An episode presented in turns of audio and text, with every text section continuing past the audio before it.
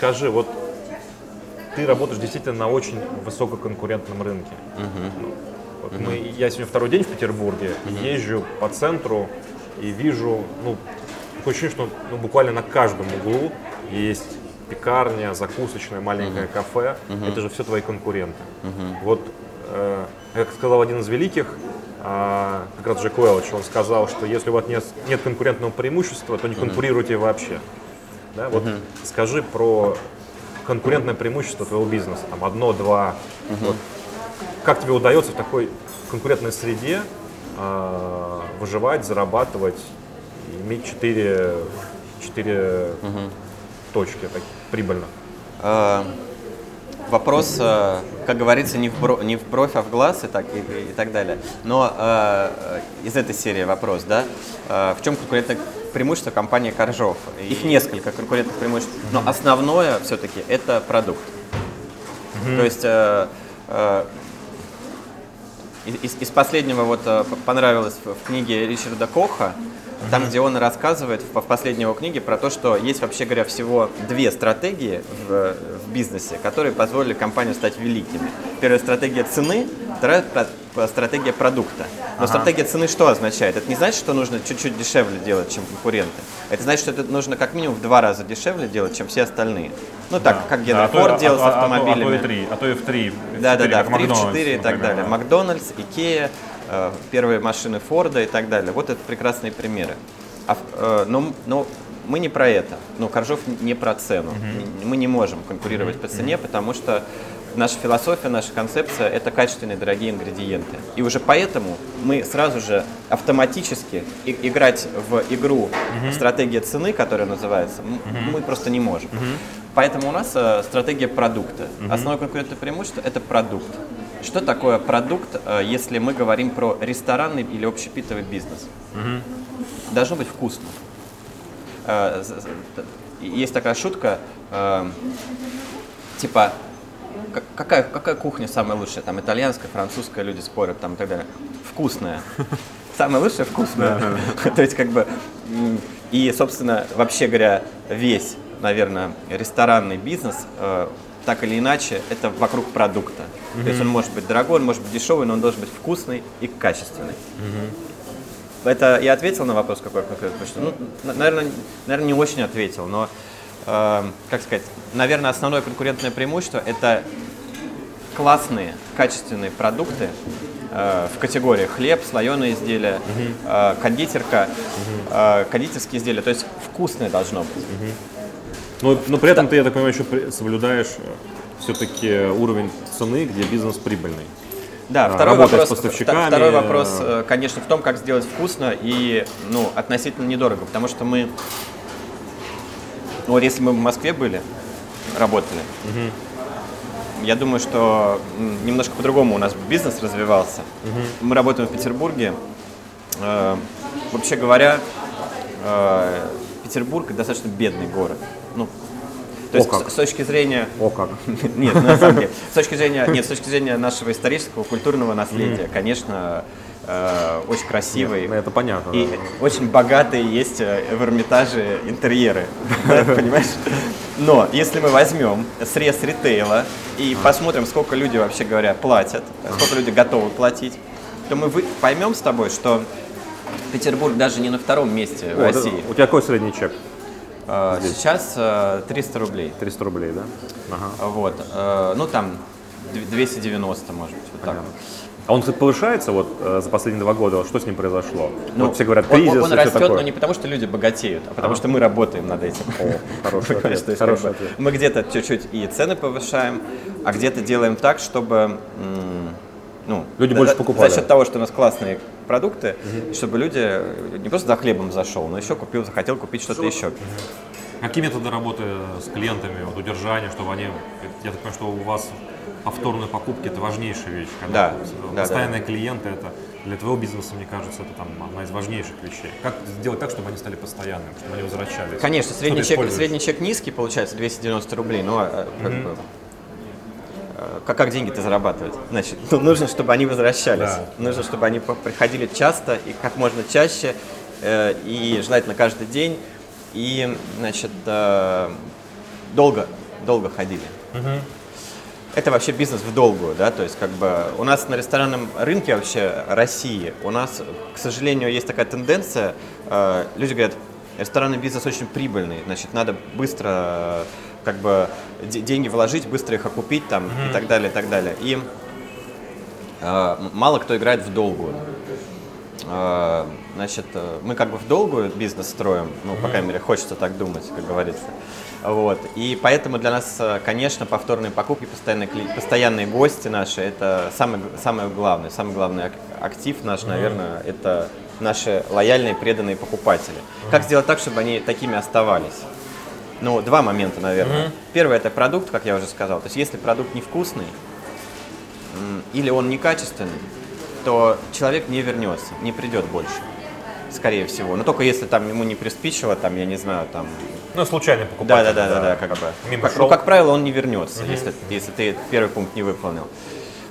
Ну и второй пункт э, это сервис, то есть впечатление, о- ощущение и как бы отношения.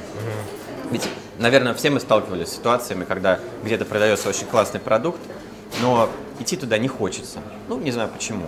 Даже не знаю почему. Ну, просто как-то вот ну, не хочется вот там, не знаю, какой-то ресторан очень вкусный, но вкусно действительно, ну, не хочется идти туда. Может, персонал что-то, может быть, атмосфера, может быть, Ну, все в комплексе, да. все в комплексе, Всё в да. Вот комплексе. это вот вся как раз-таки метафизика, значит, ресторанного бизнеса. Вот если мы, например, что-то не так сделали, ошиблись, там, не знаю, перепутали, не, не доложили плюшку, там, еще что-то и так далее, мы всегда, э, ну, не, не только извинимся бесплатно, без чека, положим, там, вернем деньги, по- по- да- дадим этот товар и так далее, но мы еще что-то сверху дадим, да, то есть какой-то там подарочек, может быть, какую-то плюшку или еще что-то, или как карточку у нас есть там на бесплатный напиток, да, то есть, извините, мы ошиблись, мы вам не положили круассан, а вот вам карточка, ну, вот вам ваш круассан, как бы, естественно, ну, это не без вопросов.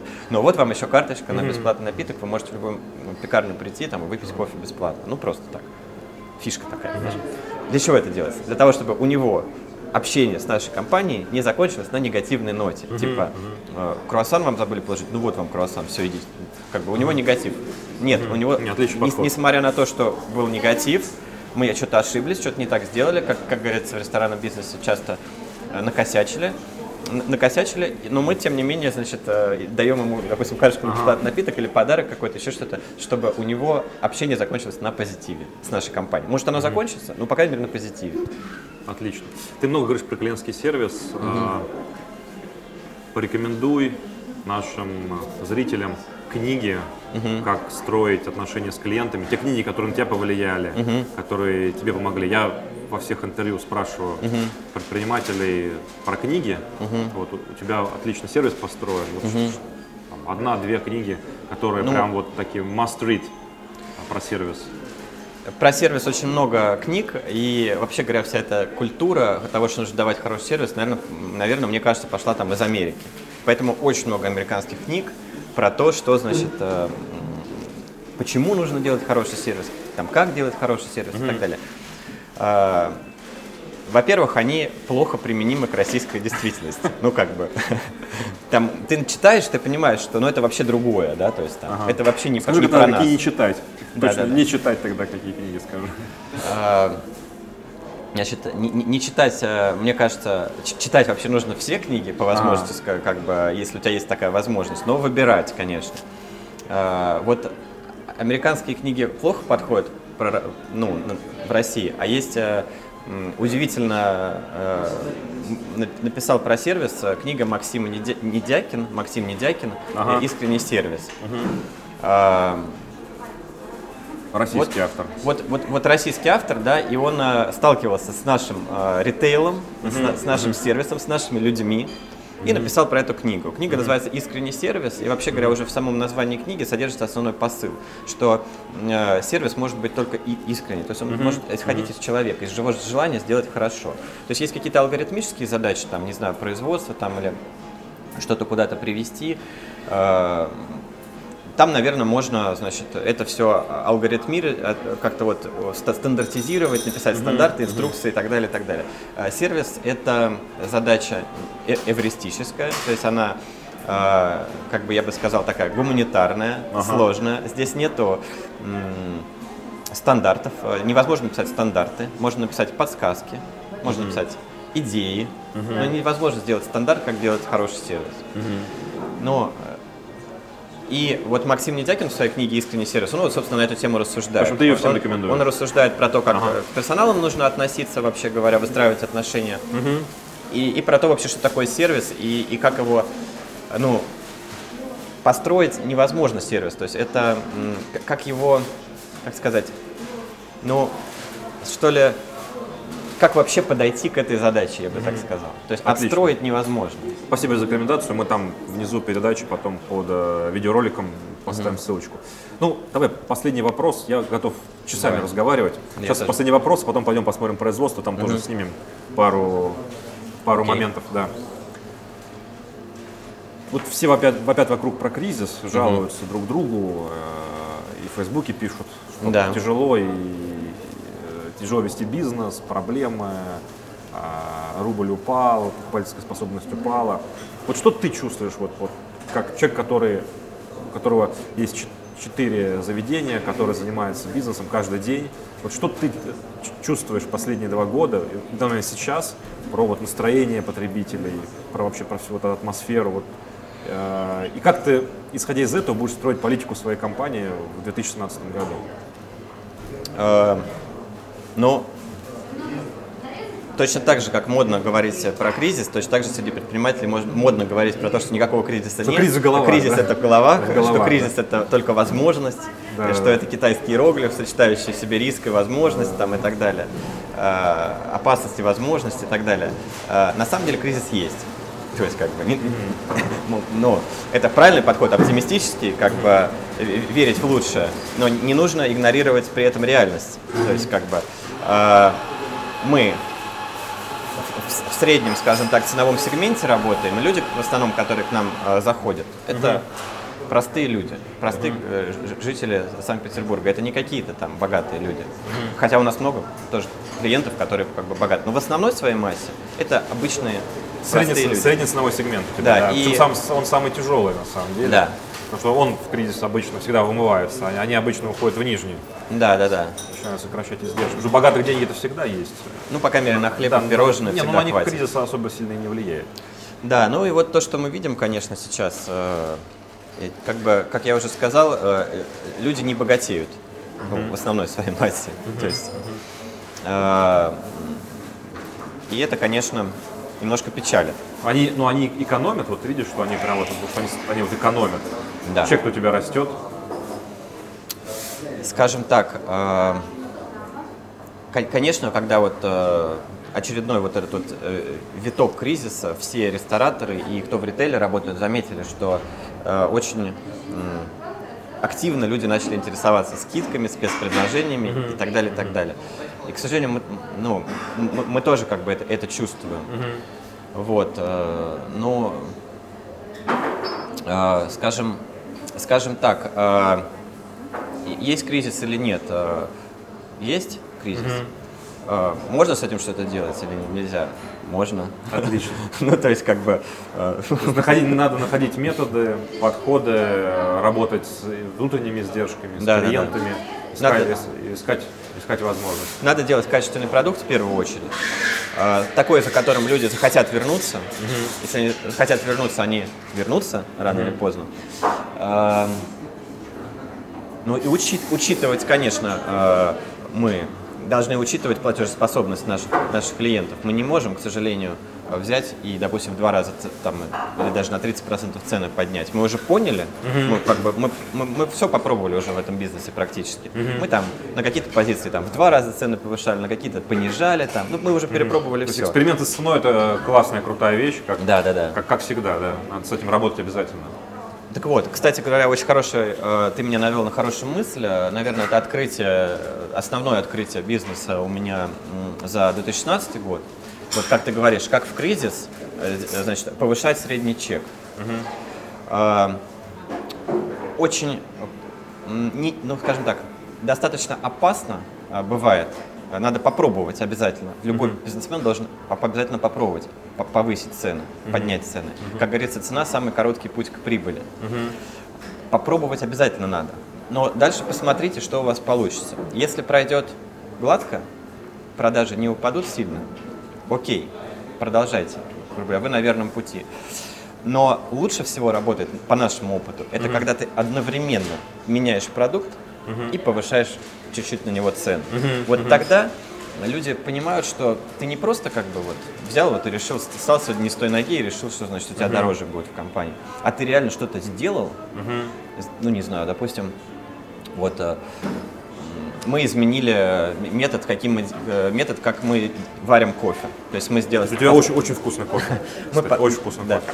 Э, Мы раньше покупали, там, условно говоря, за тысячу рублей какое-то там э, коммерческое промышленное зерно, обжаренное уже где-то там на, каком на какой-то фабрике. Сейчас мы покупаем зеленое зерно, оно, то есть свежее, оно оказывается, оказалось, кстати, классный пример, оно оказалось, э, значит, зеленое зерно, оно, очень говоря, лучше. Ну, то есть, потому что оно свежее. Вообще, кофе зерно должно быть свежее. Оказалось, что зеленое зерно, оно, вообще говоря, в три раза дешевле, чем уже обжаренное. То есть, как бы не просто ты как бы получаешь более качественный продукт, но еще и дешевле. И вы сами стали обжаривать его, Да, мы сами, естественно, стали обжаривать, мы, естественно, значит, научились этому и так далее, и так далее. И когда мы э, стали кофе делать на собственном зерне, который мы сами обжариваем, вот одновременно с этим мы немножко повысили цену. Ага, И продажи не то, что не упали, они по кофейной группе у нас, по группе напитков, они у нас выросли ну, очень серьезно.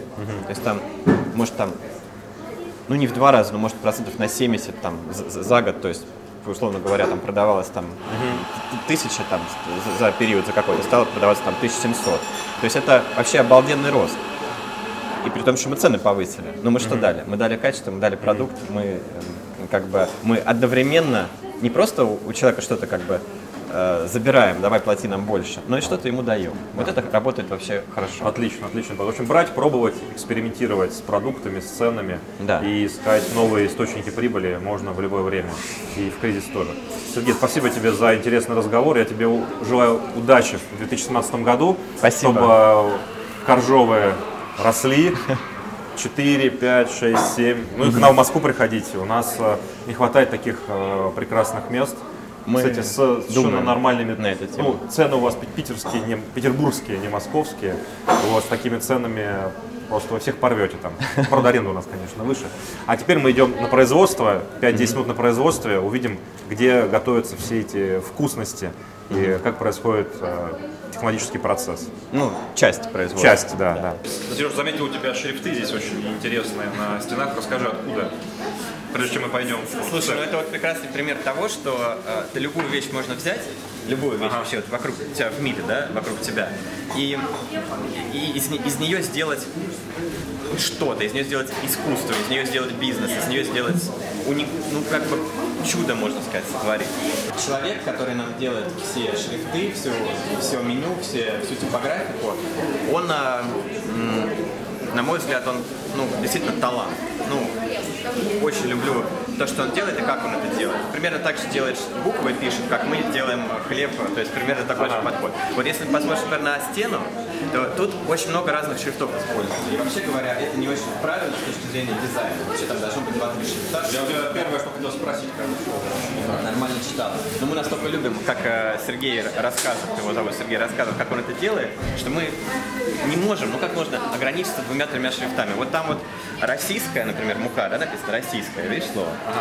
Не- Это не просто так слово написано российское, это шрифт, который отсылает тебя к, ну там, грубо говоря, временам там Пушкина, да? То есть вот видишь вот это вот слово российское, и шрифт со словом сочетается. То есть российское написано своим шрифтом. То есть, А вот, который вот э, времен Пушкина. почему А вот таким, а, закваска ну вот, да. В чем смысл? Ну вот смотри, масло, например, да? Ты, ты же чувствуешь, что это масло? Слово масло написано. Это как ты его намазываешь на хлеб. Вот оно, собственно, масло, да? Или, например, вот чай. Вот смотри, видишь чай написано? Да. Это же не просто чай, написано, Чайный там, шрифт. там же чайный. Вот так вот можно теперь увидеть, как это все смотрится с, с обратной стороны. Да. Так, Так, тут у нас, э, тут у нас небольшой офис, э, компьютер, сейф, э, телефон, Много денег в там... сейфе. Хотелось бы больше. Ну, а, какие-то там документы, понятное дело. Дальше. Э, доски для персонала, где мы э, какие-то важные объявления делаем и так далее. Вот кто-то перманентным маркером. написал. Визуализация бизнес-процессов – это крутейшая вещь. Я смотрю, ты ее очень любишь. А Саша Меньшикова всех любит, например, производственный календарь и так далее. Манзура, про который растет. Здрасте. Здрасте. Э, Давайте посмотрим чуть-чуть на кондитерское производство. Вот. Заходите как бы без меня лучше туда вот. Вот так вот. О, прям все увидели уже готовый свежий хлеб. Жалко, что камера запах не передает. Здесь прям круто. А вот эти все самые ингредиенты, про которые мы говорили, да, на полке? Да, здесь небольшое кондитерское производство. Э, Здесь мы делаем в основном печенье, э, кексы. А, а, Оно реально небольшое, то есть здесь э, вы видите несколько столов, э, холодильники, морозильники и э, конвекционная печь в данном случае, потому что хлеб мы здесь не делаем, поэтому здесь вот Ага. э, такая печь, э, э, конвектомат. В России пока не умеют печки никакие делать, наверное, да, к сожалению. Оборудование, да? Ну, вообще начали делать сейчас холодильное, морозильное оборудование, Начали, да? простое. А ты да. используешь какое? Ну, мы в основном французское и немецкое оборудование используем. То есть, э, Хорошо.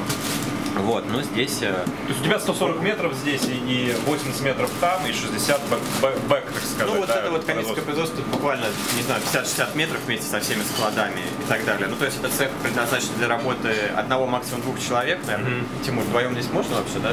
Вдвоем, да, втроем уже тесно. Втроем уже, уже тесно. Ну вот, собственно, сколько человек может сделать э, продукции, если они, допустим, вдвоем работают э, за, за, за, например, смену, да? Ну вот, э, как сказать, для нашего бизнеса это вполне достаточно. То есть нам не нужны какие-то огромные производственные мощности. Мы можем э, легко здесь э, на таком цеху сделать, ну не знаю, там 200-300 кондитерских изделий в день э, вообще без проблем. И так устроено у тебя, э, так у тебя устроено каждое кафе. То есть у тебя нету одного общего э, производства. То есть в каждом, в каждом кафе вот есть на задней части вот такое вот примерно Да, у нас, маленькое нету, производство. у нас нет централизованного производства э, пока что. Ну вот так вот э, живут российские производственники в непростых условиях с иностранным оборудованием, иностранными ингредиентами и в поисках супер российских поставщиков делают прекрасные продукты. Сергей, еще раз тебе огромное спасибо. Главное, Тебе что ты спасибо, пригласил, слушай. так сказать, святая святых, показал нам, а, как оно все вот в реальности, в жизни происходит. да. Очень интересно. Я еще раз тебе желаю удачи в этом году и до новых встреч. Спасибо. Для меня тоже было очень приятно поговорить о себе, о своем деле. Это всегда приятно говорить о, том, о себе и о том, чем ты занимаешься. Спасибо. Но у меня огромное уважение вызывает, что ты делаешь, берешь, делаешь такие классные, прекрасные продукты в непростых условиях. Спасибо. Да. Будем стараться. Спасибо.